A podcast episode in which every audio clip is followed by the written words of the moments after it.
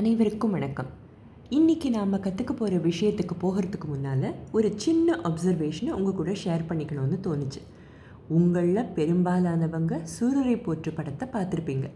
ஒரு ஆண்டர்ப்ரனரோட போராட்டங்களை சித்தரிக்கிற படமாக இருந்தாலும் அதில் எந்த அளவுக்கு நிஜம் இருக்குது புனைவுகளும் கற்பனைகளும் எவ்வளோ இருக்குது அப்படின்னு புரிஞ்சுக்கிற ஒரு கியூரியாசிட்டியில் கோபிநாத்தோட சுயசரிதையான சிம்ப்ளிஃப்ளையை படிக்க ஆரம்பித்தேன் நான் தேடிய விடை கிடைச்சிது.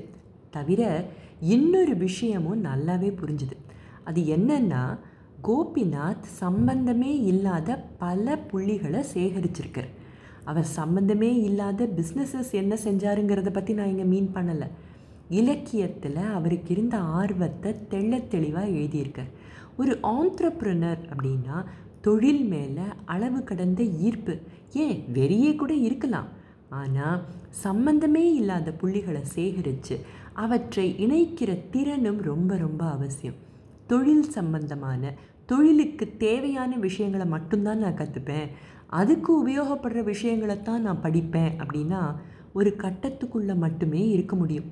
அந்த புக்கை படிக்கும்போது நாம் எல்லாருமா சேர்ந்து முடிவெளி மூலமாக சேகரிக்கிற டாட்ஸ் எவ்வளோ முக்கியம் அப்படிங்கிற நம்ம எண்ணத்துக்கு வலுவூட்டுற மாதிரி இருந்தது.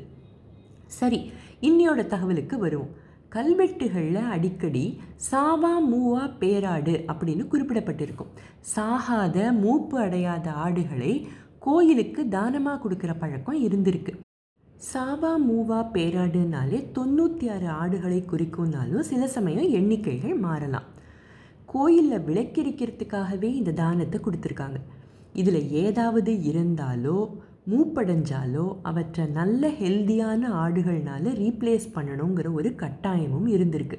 அதாவது தானம் கொடுத்தப்போ எந்த எண்ணிக்கையில் கொடுத்தாங்களோ அதே எண்ணிக்கையை மெயின்டைன் பண்ணணுங்கிறது தான் பிளானே இன்னொரு வார்த்தை பொலிசை வட்டின்னு பொருள்.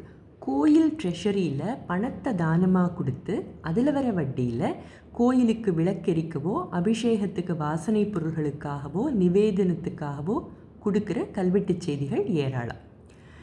எல்லா கோயில்கள்லேயும் நிலக்கொடைகள் கொடுத்த கல்வெட்டு குறிப்புகள் இருக்கு இல்லையா? அதில் நில அளவைகளை குறிக்கிற அளவுகோல்களோட பெயர்களும் இருக்கும். சாதாரணமாக மனிதனோட கை கால் அளவுகளை வச்சு சாண் கோல் அடிக்கோல் முழம் இப்படியெல்லாம் இருந்தாலும் பல கல்வெட்டுகளில் தெய்வத்தோட பேர் அரசனோட பேர் ஊர் பேர் இதையெல்லாம் வச்சும் அளவுகோல்கள் இருக்கும். இவற்றோட அளவு ஊருக்கு ஊர் மாறுபடும் அப்படிங்கிறதால அந்தந்த கோவில் சுவர்களில் மார்க் பண்ணி வச்சுருப்பாங்க.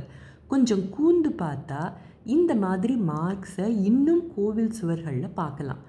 ராஜராஜன் கோல் உலகளந்தான் கோல் கண்டார் கண்டன் கோல் இவையெல்லாம் சும்மா சில உதாரணங்கள் தான். இதில் அரை கால் இந்த மாதிரியான குறியீடுகளையும் அந்த கோளில் மார்க் பண்ணியிருக்கிறத பார்க்கலாம். ஒரு குழிக்கணக்குன்னா என்னன்னு கொஞ்சம் பார்க்கலாமே? பதினாறு சாண் அப்படின்னா ஒரு கோல். பதினெட்டு கோல் அப்படின்னா ஒரு குழி. நூறு குழினா ஒரு மா. இரநூத்தி நாற்பது குழினா ஒரு பாடகம். இருபது மான்னா ஒரு வேலி. இந்த வேலி அப்புறம் குழி கோல் மா பாடகம் இதெல்லாம் கல்வெட்டுகளில் நிறையா உண்டு. இன்ச் சென்டிமீட்டர் சதுரடி சென்ட் கிரவுண்டு இதெல்லாம் தான் நமக்கு தெரியும். பூவை அளக்கிறதுக்கு இன்னும் முழத்தை உபயோகப்படுத்துறதால அந்த அளவை இன்னும் பழக்கத்தில் இருக்குது சாண் கஜம் இதெல்லாம் கூட மறைஞ்சிக்கிட்டு வர வார்த்தைகளாக போச்சு. முடிவில்லா தேடல் தொடரும். நன்றி வணக்கம்.